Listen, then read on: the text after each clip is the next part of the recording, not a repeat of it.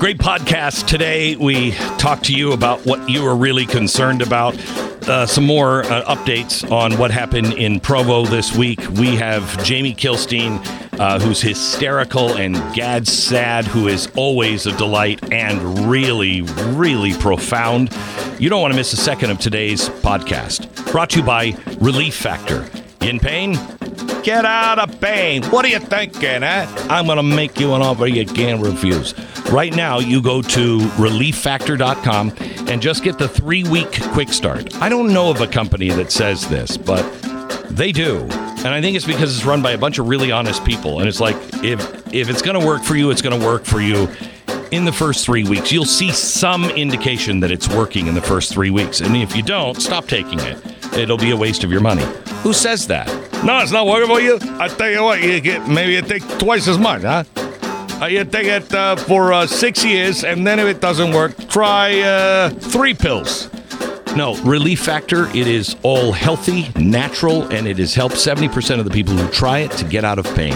Relief Factor at relieffactor.com. That's relieffactor.com or call 800 the number 4 relief. 800 the number 4 relief. relieffactor.com. Here's a podcast.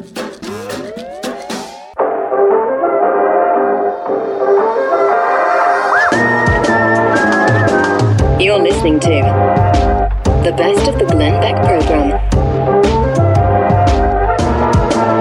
All right, we have Steve Friend with us now. He's an FBI whistleblower. Uh, he objected uh, to being part of the January 6th raids. He is the author of True Blue, and I wanted to get him on because he is uh, he's a guy who was in a SWAT team, and I want to know what happened uh, in Provo, Utah, the other day. We had a guy who was really not able to get around. He was 75 years old. He was a guy just blowing off steam.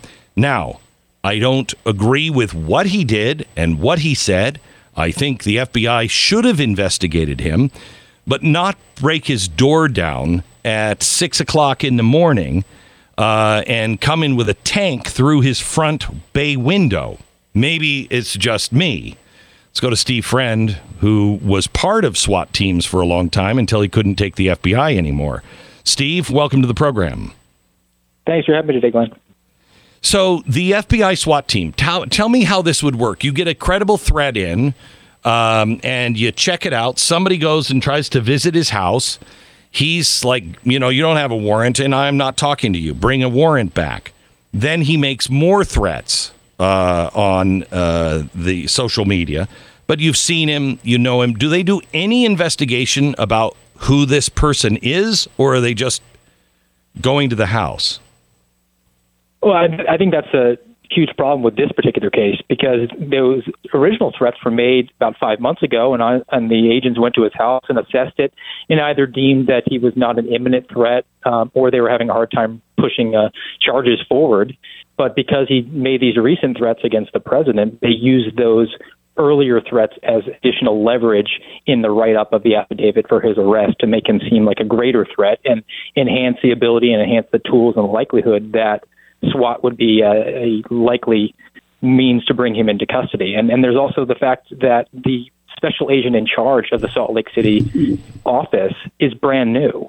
And then that's somebody who basically has their rank on their sleeve with their Velcro, and they're they're not going to be uh, pushing back against the predominant line of thinking that if there's a, vi- threat of violence against a sitting president, that we need to use the special weapons and tactics team to bring them into custody. So, is this was was this attack on this man's home? Was this to send a message? Was it just uh, incompetence, laziness? What what happened? I, I think that it is uh, a result of the fact that that the FBI is now viewing uh, their agents as case managers as opposed to the agents who investigate the cases. And there's this mentality that permeates. And actually, in the software where you have your case files housed, you're called a case manager. And when you're the case manager, you're sort of moving chess pieces around the board. So if you need financial analysis done, you send the records over to the forensic accountant. And if you need evidence to be analyzed, you send it over to the lab. And then eventually, when it comes time to arrest the subject, you send the SWAT team because those are the arrest guys that do that. And and when SWAT gets involved, they have a, a matrix. It's overly broad. You just the threat of violence or the suspicion that there might be a firearm is enough to send SWAT, and that's regardless of whether or not the person is prohibited from owning a firearm. And then SWAT is going to use its protocols. It's going to come in at six o'clock in the morning. That's the earliest typically that you're allowed to do that because it's speed, surprise, and violence of action. You're hoping to overwhelm the person so that there's not going to be a threat. But in this case, they had had a, uh, a, a, a history with this gentleman, and they, they obviously knew that he wasn't – an imminent threat or maybe not even physically capable of bringing these bringing these threats to fruition.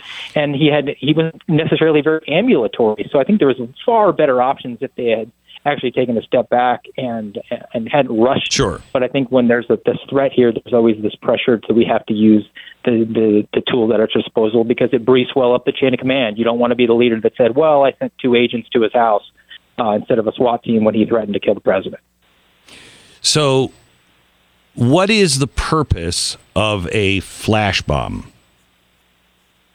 Flash, flash grenade. bang is a diversionary device. It doesn't uh, shoot out any sort of projectiles. You, you, you, you hold it in your hand, you might have a, a chance of being burned, but it essentially gives the operators about one and a half seconds where it would temporarily make the person blinded, uh, would impair their hearing for some time afterwards, and it allows you to Correct. get multiple people into a room before they're able to respond and then maybe uh, fire on you.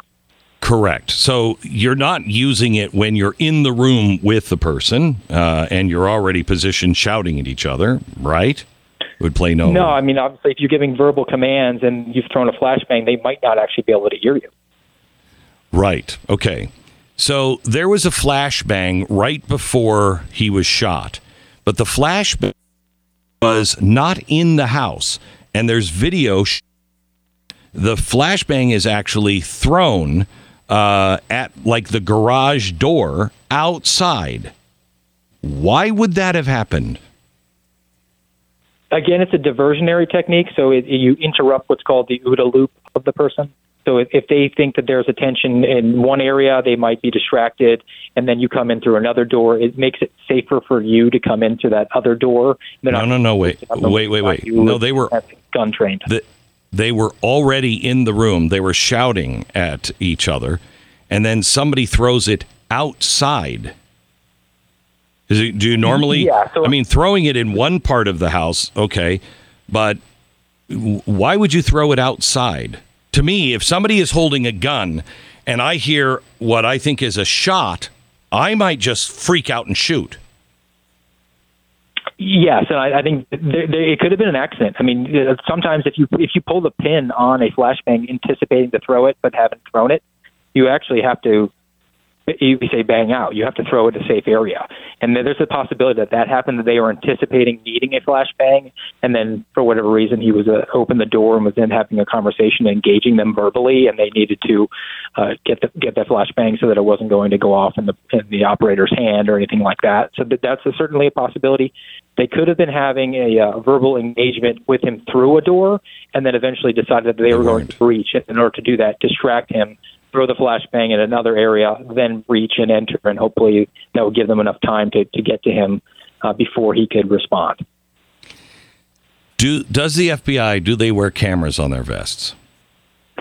They do not. Uh, there, there's Why? a plan in place to implement body cameras, and uh, from my understanding, there's been training done on that.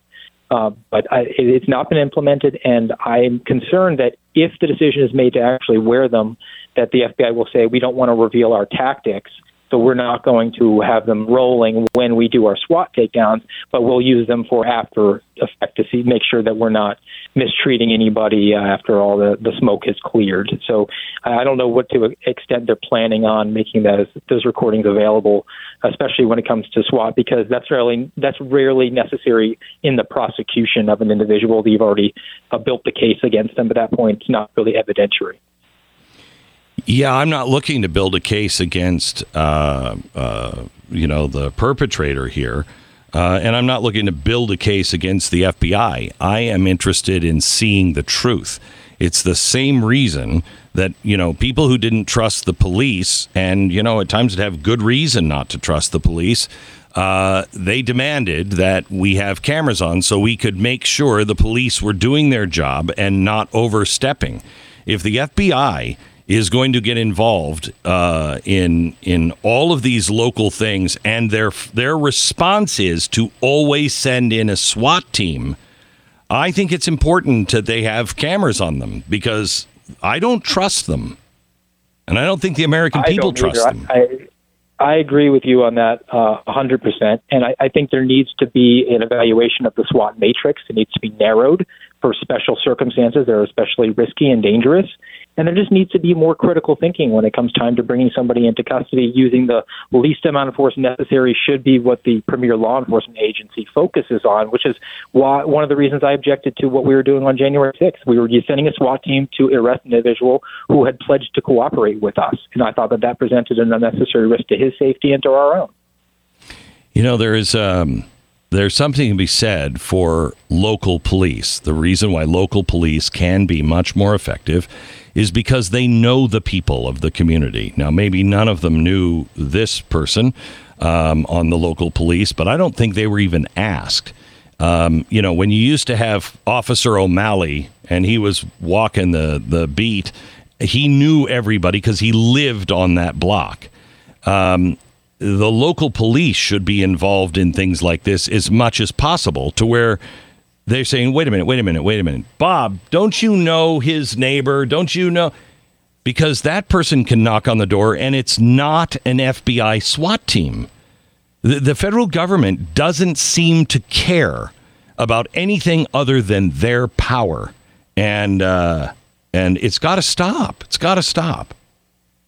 It, it does, and, and, the prime directive of the FBI should be to assist these local agencies that actually have yes. the real world knowledge, the Main Street knowledge, and I would propose even now that they, the Republicans in the House use appropriations to defund the armed agent of the FBI and force them to partner with locals because those are the agencies that know the usual suspects and they know the community. And when you get their approval to do an investigation and get their participation, that creates a bulwark between an out of control FBI because the sheriff is accountable to his constituents and he can protect yep. them from the FBI coming. Steve, it used to be that even bank robbers, uh, Bonnie and Clyde, weren't stopped by the FBI. They were they were stopped by state troopers, and they would work with the states, et cetera, et cetera. And yes, it took a little more time, but the FBI came in and said, "We're going to do bank robberies because of crossing state lines." However, they have they have wormed their way into almost everything that was a a state crime and still is a state crime. They just have to try it federally or try it in the state. Why why did we give them this much power? Isn't the local and the state police good enough to be able to handle most of these things?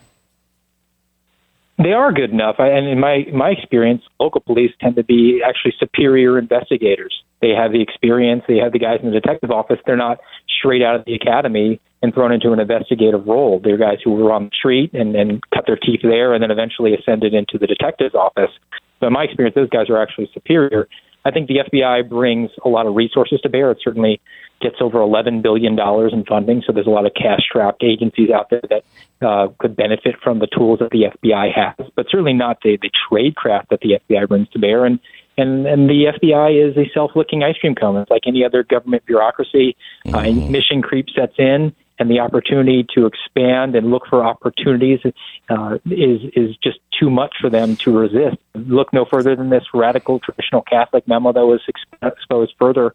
To me, the most disturbing word in that entire document is the word opportunity because it means the FBI is looking for opportunities to recruit sources. And as it looks for opportunities to collect intelligence, it looks for opportunities to find vulnerable people who it can entrap in domestic terrorism plots so they can pad their stats. So there was some uh, interesting news that came out about that uh, yesterday. That it looks like uh, our director lied to Congress. He said it was only one local guy that was doing this. We now find out it was several FBI districts that were doing this. Any comment or thought on that? Well, uh, Christopher Wray lied multiple times when he testified. He lied about that. He lied about not moving agents uh, from child pornography to investigate January 6th because I was assigned to do that. And he lied about sending agents to school boards to surveil parents, which I was also sent to do. So this is clearly a man who doesn't expect to be held accountable. Uh, and it's going to be incumbent that the, on the Republicans to make a referral over for perjury against him. They owe that to people like Garrett O'Boyle, who testified mm-hmm. next to me, and the Democrats proposed for perjury charges because he mistook his legal fees as being paid for by a charity when in fact they were done pro bono. But the Democrats didn't hesitate to try to besmirch his reputation. The Republicans owe my friend Garrett O'Boyle the uh, the the referral for Christopher Wray for perjury in front of them. Steve, I appreciate everything that you're doing. I, I, don't find it to be a coincidence that they have reimagined our police and weakened all of our police in the city while they are trying to grab more and more power on the federal level. But I am grateful for whistleblowers like you that are telling the truth and have the uh, guts to stand up and tell the truth and have their lives destroyed. So thank you, Steve. Thank you very much, Glenn. God bless. You bet. Steve Friend, FBI whistleblower. He objected to being part of a January 6th raid, a SWAT raid, exactly like what happened uh, in Provo. He said, This is this is way out of line. We don't need to do this. Uh, and he has been blowing the whistle on the FBI and has been testifying in front of Congress several times. Hopefully, he will be part of the team that convinces Congress to defund the FBI, defund it, clean it out. And then if we have to have one, which I'm not sure we do, very, very small. You're listening to the best of the Glenn Beck program.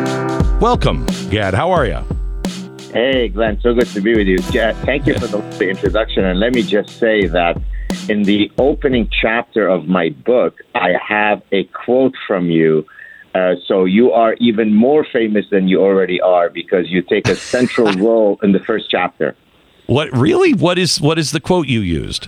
Well, it was basically when I think we spoke last when you came when you kindly came on my show and you said, you know, I was walking into the studio today and I don't know why I was happy, but I was just filled with happiness. And then I realized I was about to speak to Gad Saad, and that made me happy. I said, "What a perfect quote for a happiness book." Yeah, yeah. Well, it's true, Gad. I just love you uh, because you are a happy warrior, um, and you are a warrior. I mean, you're fighting the the good fight, and you know what is is going on up in Canada. Boy, you guys are in real trouble. Um, but you are happy and and whole and when you when you look at this book, and I haven't read it yet, but you talk about several things that I want you just to highlight here. Sure. Um, how to live the life you want, not necessarily the life expected of you. And my father said to me when I was young, there are two words that are so important, especially because the third word is the empowering word. I am blank. You better fill that in or somebody else will fill that in for you and that's who you'll become. Perfectly said. So look imagine uh, your father is a pediatrician and so he thinks that you should become a pediatrician because you come from a long lineup of pediatricians but the reality is you were always interested in architecture and being an artist suddenly you wake up at 70 years old after a, a full successful career in medicine and realize you didn't live your authentic life. You lived the life that was expected of you from your parents, from your community. And that's a really terrible way to live life because these are the types of regrets that when you look back on your life are hard to change. So try as best as you can to know thyself so that hopefully you can make the right decisions. You know, I was talking to somebody um, a few months back, and he said, Glenn, you've got to learn something new. You got to spend an hour every day learning something new. And uh, I took that to heart. And, you know, I just started painting about five years ago, and I love it. And I've become a pretty decent painter. Um, and as I was as I was painting, I was thinking about, you know, how great this is that I'm finally painting. I've wanted to paint my whole life. If, you know, if I had nothing but time, that's probably what I would do. Um, and I am living my authentic life. I, I know who I am. I love what I do, but I also have other things. And the other thing, as I was sitting there painting one day, was, you know, I've always wanted to play the piano. So I bought a piano, and when I return home, I'm going to start taking lessons to learn the piano. It's not just not living the things that others tell you to do. It's also doing the thing. you might have a great job that you're pursuing and it's great, but don't sell yourself short and just say, "Oh, I only do this." Would you agree with Oh, that? that- Oh, absolutely. I'll tell you an amazing story. So, uh, this is in the uh, chapter on regret, where I say that for many things, it's never too late to, to change course. So, there was a gentleman who escaped around the start of uh, when the Nazis were coming in, moved to Montreal, became a businessman, but had decided that uh, you know he just couldn't go to school to university because you know life circumstances would not allow him to do that. In his 60s, when he retired, he said, "You know what? I'm healthy. I'm I'm I have time on my hands. Let me enroll in an undergraduate degree." Now he's in his 70s. He says, Hey, I'm healthy. Let me enroll and finish my master's. And then at the age of, I think, 91 or 92, Love it. Love it. he finally finished his PhD. So when students come into my office, Glenn, telling me, Well, I feel too old. I'm 28 years old, Professor. I don't think I can go back and do my MBA. I tell them, Sit down. Let me tell you a story. I, I tell you, it, it it you once you stop learning, I think you begin to die. Um, Indeed. I've got two other things that I really want to talk to you about, and and will you please come to town so we can sit down and and do a ninety minute Oh, I would love to. talk Anytime. on this? Okay. Uh, anytime. So, um, you write in the book that your career needs to have a higher purpose than a paycheck, which I absolutely believe. The thing that gets me through every day is I know my life and my job have a purpose that is much bigger than success or fame or money or anything else. Um, and it's multiple levels of purpose. But I think we have a whole society that is looking for purpose. Their purpose has become, you know, fame or fortune for so many people. How do you find your purpose? So I in in the chapter where I talk about how to find your optimal profession, I say that all other things equal, if you can find a profession that allows you to instantiate your creative impulse, you're well on your way to having purpose and meaning. Now, I define creative impulse very broadly. You can be a podcaster, you could be a chef, you could be an architect, you could be a professor or author. In other words, there are many, many ways by which I can immerse myself in the creative process. And that, by definition, is more likely to, you know, grant you purpose and meaning. So, Well, you know, we, I- we need insurance adjusters, and I respect all honest jobs, but I'm willing to bet that the insurance adjuster doesn't wake up in the morning and say, Thank God I'm an insurance adjuster. He has to find his purpose and meaning elsewhere. If you can find it in your job by being creative, boy, you won the lottery. Yeah, I, I will tell you though um, that um, all thought is creative. It's just whether you recognize it or not. And I was just talking to somebody who uh, was telling me a story. I'm trying to remember of a friend of his who he went over. I think he went over to his house, and he was sitting there at the kitchen table, and he was reading algebra bro- books. And he's an accountant or a CPA, and he was like, "Huh." digging the algebra book, huh? And he's like, "Oh yeah, no, I really I mean, numbers are so fascinating to me. I just I just like to read and reread this stuff." I mean, I don't get it, but some people do have that passion for things. Yeah, indeed. Uh, look, uh, when I was doing, speaking of algebra, so my undergraduate degree is in mathematics and computer science. And so, you know, I had a very technical quantitative training. And because because I'm sort of a broad minded person, I like to pursue many interests. I try to take all of my electives in fields that were as different as possible from mathematics. So, to your point about, you know, starting to paint recently, uh, I took a ceramics course. I mean, right? So imagine someone who is in mathematics, you know, the most technical, theoretical Oh field, yeah. sitting with a bunch of, you know, fine art students. But that's what's beautiful about life. You need to sample from the full buffet of what life offers you. The other thing that is you talk about in the book that is uh, so important is choosing the right spouse, and uh, you know you have to look for certain traits. And I mean, for me, the second time around, I, I got it. I was old enough to understand. I, I I found a woman who saw me for the man I had hoped to be, which made me a better man and made me want to be a better man, and a woman who loved the eternal truths of God, and she was hot. Uh, so it, it I, f- I finally got it, but I don't know if people understand what the important traits are in the right person. So, as a general maxim, I would say, look, in evolutionary psychology, there are two opposing maxims. There's the opposites yeah. attract adage, and then there's the birds of a feather flock together adage. And it turns out, Glenn, for long term success of a marriage or relationship, it's overwhelmingly the case that birds of a feather flock together, meaning you have yeah. to choose a partner with whom you share you know life goals values belief systems so for example if you glenn uh, you're a religious person and you know you, you center god in you know at the, at the center of your life then probably marrying someone who's a non-believer is going to put a lot of fissures in your marriage. So look for someone with whom you share these fundamental beliefs, and that increases your chances of being successful so, in your marriage greatly. What is really interesting to me is I married a woman and intentionally, and she intentionally married me for, well, I mean, there was a gun involved, but um, she, she married me for the same reasons we had and this was her insistence and i understood it you know after she explained it to me uh, that if we don't have the basic fundamentals in lockstep, we'll never make it. But we are both birds of a feather in in the basic core. We never have arguments on any of the core values. Uh, unless you know I come home and I'm like, what? What? No, I'm telling that fits. you know, then she's like, no, it does. Anyway, we don't have real wrestles on that, and we are also opposites attract. And I think it would have been the death of us if she would have been like I'm very creative and and vision uh, vision driven and visionary. She doesn't have the vision. When I explain something, she'll go, I can't see it until I draw it out for her.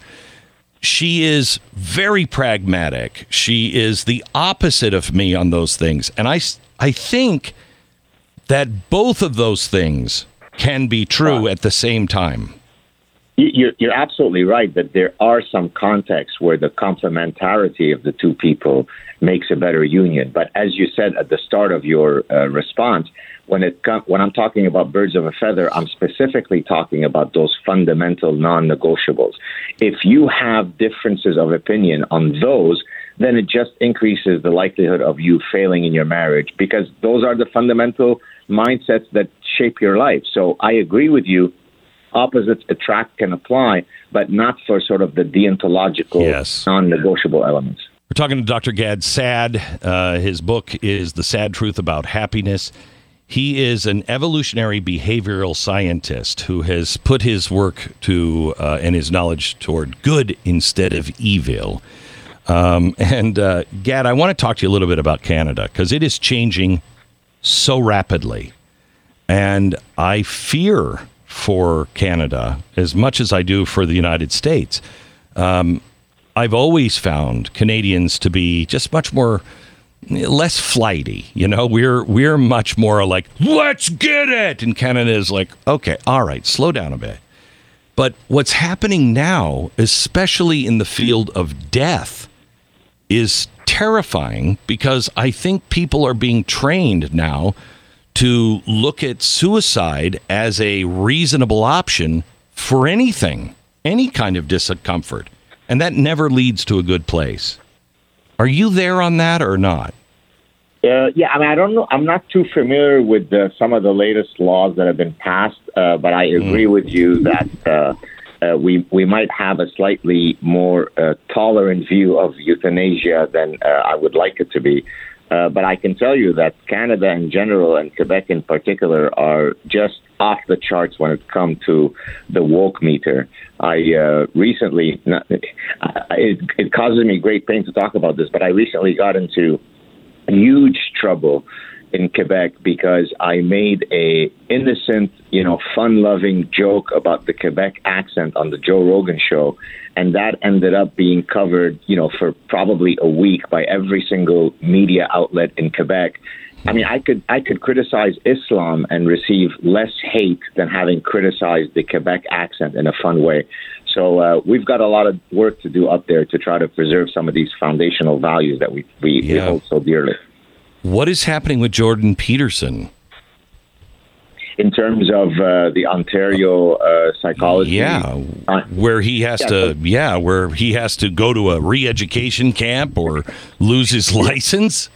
That's Wow. right. It's absolutely unbelievable. I mean, what, what protects Jordan, of course, is that he he is in a sense too big to be intimidated, and so he. I, I don't know what the final result is of that thing, but it, again, it speaks to such a dreadful reality where, as you said, you need to be sent to Gulag 13 for re-education for the criminally insane. It's unbelievable.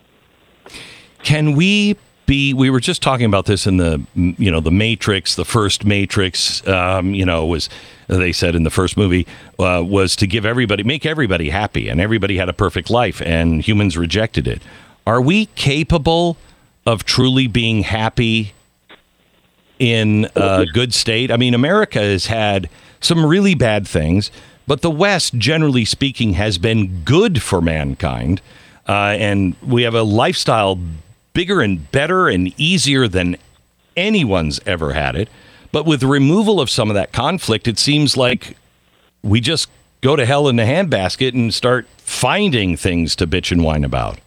Right. Well, I mean, that's one of the reasons why, uh, you know, the, the difficulties that I went through in the Lebanese civil war paradoxically actually actually make me a happier person because Right. having experienced the horrors of what societies can typically dish out, then I can always contextualize whatever is causing me to whine about some issue in the day. I can sort of stop myself and say, wait a minute, stop whining. You escaped miraculously the Lebanese civil war. And that Right. quickly kind of jolts me back into reality. Whereas I think the West takes for granted all of these foundational values, and therefore they go into hysteria because you make fun of someone's accent or you misgender someone at Wellesley. Put it in context, man. There are a lot more things to be worried about. Well, I, I don't agree with what you just said about people from Quebec, but I mean, if that's what you want to say, Gad. uh, uh, Gad, thank you so much. I really appreciate it. We'll uh, we'll fly you down. Let's do a uh, uh, let's do a uh, podcast together because I, I miss you, and even though we don't know each other very well, I really consider you a friend. You're a, a really happy warrior. Thank you. Likewise, gonna love you, brother. Talk to you soon. All right, bye bye. Dr. Gad Saad, the name of the book is The Saad Truth About Hap- Happiness. Uh, and he's not a guy that uh, you would expect a, uh, you know, a self help book from. Uh, but it comes from a very deep place. He has studied our behavior, why we behave the way we do. Uh, and he was studying it years ago for advertising purposes. And then he started seeing, wait, there's something really deep here that we should talk about. Gad Saad uh, from the uh, Gad Saad podcast. You can find it at G A D S A A D, Saad with two A's dot com. And the book, The Saad Truth About Happiness. The best of the Glenn Beck program. This is the Glenn Beck program. Welcome. I'm glad you're here. Uh, it's Friday. We wanted to uh, bring in Jamie Kilstein, who is just, uh, I think he's a riot. Uh, he's got a new podcast out, uh, backrowpod.com. You can find it there, or yeah, the Jamie, or the, is it the Kilstein or the Jamie Kilstein? Uh, on Instagram, it's at Instagram. the Jamie Kilstein, and then the podcast is uh, the Back Row with Jamie Kilstein. Okay, so uh, uh, grab it. it. It's it's really good. He's a guy. If you don't know who Jamie is, uh, you know he's uh, a comedian. Been seen on Joe Rogan, Conan, uh, Showtime, all kinds of stuff. Uh, and he was very very liberal, and uh, I would say a little angry and depressed. Just a bit, just a little bit. Did that have to do with who I was hanging out with? I don't know. Maybe a little bit. little. Uh, you have you've changed your life so much, Jamie, and it's it's real. And I would have never pegged you for somebody who's like, I found Jesus. I know. Uh, I know. And I bet, you know, it's like it's me. When I became a Mormon, I was like, no, that's crazy. I don't want. What do you? What do you I don't want to do. that." Right. It was just not something I wanted to do. Yeah. Uh, but I, f- but I found it to be true, and I'm like, okay, well, then I gotta go.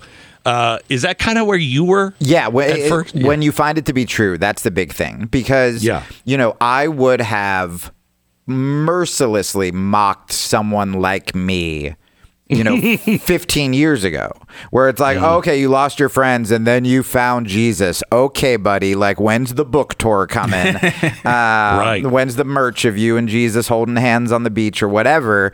And the thing, I mean, you know, like when you find God, it's just you feel something you've never felt and you don't feel the need to defend it. You just kind of feel permanently changed and you let it affect your life in the way it's supposed to affect your life. Also, it is hard. I wish it was easy. I wish I was just like, yeah, sure, I found Jesus and then I get a Christian podcast and I go on like the 700 Club and all that stuff. But instead, being a Buddhist was super easy. I had to sit still and meditate for 10 minutes a day and occasionally do psychedelics. And I was like, this is Right. great. Being a Christian, super hard, dude. Like, I feel Right. like the merch, like the baptism merch that's like, you know, I was saved, it should just say Christianity is hard because you feel like you are constantly holding yourself accountable to be the best version of yourself that you've ever been. Like I catch myself whether it's in traffic or an argument with a girlfriend or, you know, about to blast some stranger on Instagram. I just it's that cliche of like I know. Jesus wouldn't do this. I shouldn't be on stupid Instagram. And then you know,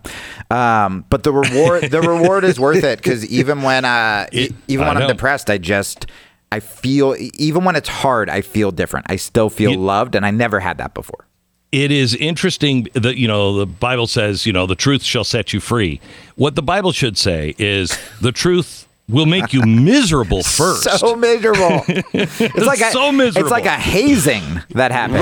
Right. Yeah, it is. It is, especially in today's world. I want to play a comedy sketch uh, from your uh, Back Row podcast. Uh, this is you and uh, your girlfriend just sitting at a restaurant and uh, saying a quick prayer before Mm-hmm. the meal. Go ahead. It's so nice to finally be on a date with a Christian. I know, right? I was just so sick of the meaningless sex. Sex is supposed to be between a husband and a wife. Amen. So, like, um, how long has it been for you since you've done that? Three years? Three years for me, too. You're really pretty. I haven't been touched in so long.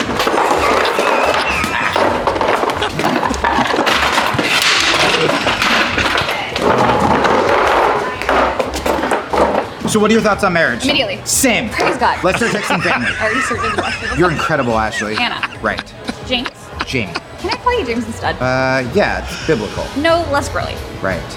Hey, if we're gonna get married, are you mean? A little. Whatever. We're doing this God's way. Love Let's it. change your Instagram bios. Godly husband to Anna. Stop, stop. This is meant to be, right? We're not Stop. just- This is this is so funny that uh, I mean this isn't the, the clip I was looking for, but it's just as funny as the other one. This is uh, uh, the two of you, and I. It's so funny it being in Utah where so many people, you know, actually believe oh we shouldn't have sex. we should have sex. I'll talk to people who are just married. Oh, how long guys? How long ago did you guys meet? Uh, what? Three weeks ago. Yeah, three weeks ago. I mean, th- that was one of those things where even I remember I got baptized and I'm like, okay. And I got baptized in November and I was like, I'm not going to have sex. And then I was like, well, I'm not going to hook up. And then I was like, ah, let's just see what happens. And, but I went the longest, it, it was the longest I ever went without um, hooking up. I was saying no to people. I felt really good. But then, I mean, this is where it, it, it does get hard. And I think that what I, here's what I'm trying to do on the podcast. What I'm trying to do on the podcast is not turn into the Christian version of who I was on the left and not suddenly be like, if you don't find Jesus, you're going to go to hell. But be like, Yes. hey, I'm still messed up, dude. I'm still struggling. Um, it's still hard. I still get depressed even when I am Christian because the problem is sometimes you get these Christians that. Um, the only solution to their problem or to, to a problem you have is like, well, go read the Bible more. And I'll tell you, as a new Christian, I go to read the Bible and I go, I don't understand half of this. And it makes me feel almost worse. I need to go to church. I need my pastors to explain what things mean. I'm new. And so, you know, on the podcast, I talked about me trying to take sex off the table, but then suddenly I became like a porn guy, and I've never even liked porn before. And I think porn's super insidious, and um, uh, but it, it, it's kind of like uh, when you start listening to Taylor Swift, ironically, and then suddenly you like Taylor Swift. like I was, I was watching porn just to be like, okay, I don't want to hook up, so I'm just going to do this, Yeah, and this is and this is the better option. And then suddenly I was just like, am I addicted to porn? And so it is this Hmm. constant everyday struggle. It's not you get baptized and you're perfect. And I think that a, the the reason a lot of people stay away from God or Christianity or the church is because they think they kind of have to be perfect going into it. And so I'm the podcast and the sketches I make. I mean, these were things I legitimately thought about. Um, I'm not making fun of Christianity because I'm a Christian. I'm making fun of me trying to do Christianity, and I I have been shocked by the amount of like longtime Christians, the amount of pastors who are writing me, Oh, yeah. who are like, "Thank you for talking about this stuff. It's ridiculous. I can't talk about it." And so that's kind of I They think have to. yeah. That's what keeps people away from church. I, think. Yeah. I don't want to be. ar- I don't go. I look at church as a hospital. Right. Okay. And it's triage. Yes. And some people are need to be like, you know, and it's usually me. I'm like, I really need to be here today. Yep. Okay. Yep. They, they just have a little boo boo over there. I'm hemorrhaging. Yes. Uh, and you, if you look at it as a hospital of sick people, not as a room full of doctors. Yeah. And too many people look at it like a room full of doctors. We're we're hmm. struggling. You go to church to be able to hold on, mm-hmm. Hold the path, and have just enough. All I want is Sunday go to church, and can you just fill my tank up with wanting to be a better person, Yep. so I can make it through this week. Yeah. And then I'll see you here again.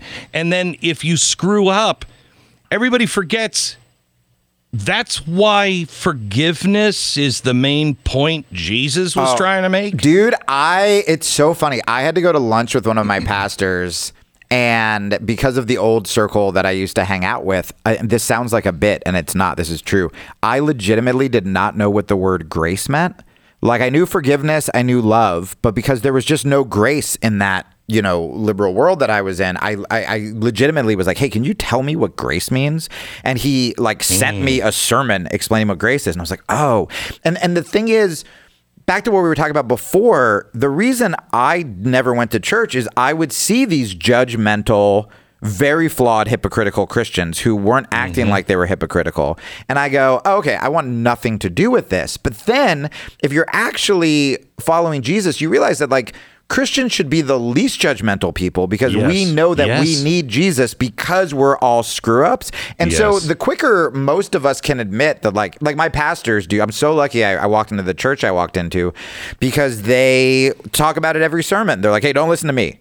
I'm screwed up. I'm i'm i'm i'm a human. That's why i need jesus. Let me lead you to jesus. I think it was you maybe off air who told me to when i pray pray like a conversation and that helped me so much because, you know, the first sketch I made was about not knowing how to pray. And it was just me having a mental breakdown trying to pray correctly. And I think a lot of people don't even pray because they think that. And with you, when you told me to treat it like a relationship, and that's what my pastors say as well. Oh man, I mean that's that's life changing, but that's not on a ton of YouTube clips. You know, like a lot of YouTube clips just make you feel worse. I tell you, I uh, my son just uh, went to college, and uh, I miss him so much. And I was checking my text messages because now he's you know just working, working, working, working all the time, and uh, and I want to hear from him. Yeah. And and I wrote to him and I said, "Dude, text your dad." And then I thought to myself, "Oh my gosh, have I even checked in with God? Have I checked in today with God? And you know, Yeah. who's who is my dad, my spiritual dad? You know, I, I think that's part of the things that we miss. To be able to get a true great relationship is just like, hey, dad, thank you. Yep. Thank you for that. I'm just driving down the car right now and I'm just looking at how beautiful things are. I just wanted to check in, say I'm doing great. Yep. Thank you. That you nailed something. I, I, I literally thought about this while jogging this morning at the hotel, where I didn't believe the whole "God is your father" analogy until I started thinking about this morning how badly I want his approval and how much I'm disappointing him. And I'm like, ah, that's the dad I know. Yes, okay. and I like stopped to write that down because I was like, okay, I get it. Um, but I what you said about gratitude because I've caught myself so many times. I'm an overthinker. Um, I've been through it. I've been homeless. The amount of times I've probably emailed Yeah. you and been like, if you need any writers, I am sleeping in my car. Uh, it, it's been such a struggle, and I've been used to just fighting for myself, fighting for myself. And it's so ironic because when things are good, I'll be praying to God and, you know, all this gratitude. And then when things get rough again, I I automatically go back to that habit of I'll, I'll just take care of this, or literally being like, I don't want to bother God. Like I have imposter syndrome. Like I don't deserve Yeah, to, to talk to Him. And when I don't know what to do, because I've been going through a lot. I mean, honestly, this week I've been going through a lot, and I, I, I wrote myself to pray more because a lot of times that's when we stop praying because we don't want to seem desperate or whatever. And what you said is so important. If you don't know what to pray, or if you don't know what to ask for, um, or you feel shame about it, show gratitude. Because when I don't know Yeah. what to do, when I don't know what's going on in my life, I will look at the sky, I will put my phone away, and I just go, man, thanks for this. Like, things suck right now, and I don't know what I'm doing, but like, you look at the trees and the bird, it sounds so cliche, and the bird in the sky, and you just go, this is nuts, dude. Like, this is still pretty cool. Thank you for this. And that gratitude, I mean, Changes everything. It changes everything. changes everything. And you know, I I don't know if you look, you know, God is our God is like the ultimate dad, not like our real dad. Mm. Right. You know what I yeah. mean? Well, it's It's hard like, for people I- when they say, you know, treat him like your dad. I was like, uh, that's not, No. that wasn't a good relationship. No, no. And and this is like the ultimate dad. And I'll tell you, as you growing become a dad yourself, Yeah. you will understand him even more. You'll Mm-hmm. understand him how he when you know when the Lord says, you know, love everyone, love your neighbor. It's the dad thing in you. I don't ever if my all these are my children, I don't pick the children uh, that I like and I don't like. I love them all and I want them all near me. And I, I'm certainly not like, you, you know what, kid? You went to the wrong school. I told you to go to Yale. Go to hell. yeah, I mean, it just doesn't happen. Right. It doesn't happen. Anyway, Jamie, thank you so much. Uh, and uh, good work on your podcast and, and your growth. I just think you're a fascinating guy to watch. Thanks, man. You've been a really big part of it. Like, um, it, it helps a lot, and seeing how sincere you've been to me off the air has really pushed me to kind of like believe Christians. I was like, okay, it, it's not an act. this is very nice.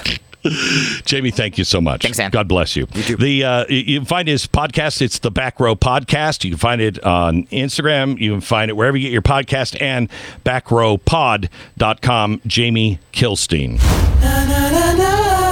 You know, today is a great day to get a warranty. Actually, any day is a great day when you're not worrying about your appliances and home systems. That's what you get with an American Home Shield warranty. All the unexpected breakdowns, like a leaky faucet or faulty water heater, they're not going to break the bank because covered repairs and replacements are all taken care of. Having reassurance is something to celebrate. Choose the plan that works for you and your budget. When a covered item in your home breaks, all you do is contact American Home Shield. Their trusted, qualified pros will fix or replace it based on the coverage limits in your agreement. When it comes to protecting your appliances and home systems, don't worry. Be warranty. Go to ahs.com slash Beck and save 20%. That's ahs.com slash Beck and get 20% off any plan. See ahs.com slash contracts for coverage details, including limit amounts, fees, limitations, and exclusions. New Jersey residents. The product being offered is a service contract and is separate and distinct from any product or service warranty which may be provided by the home builder or manufacturer.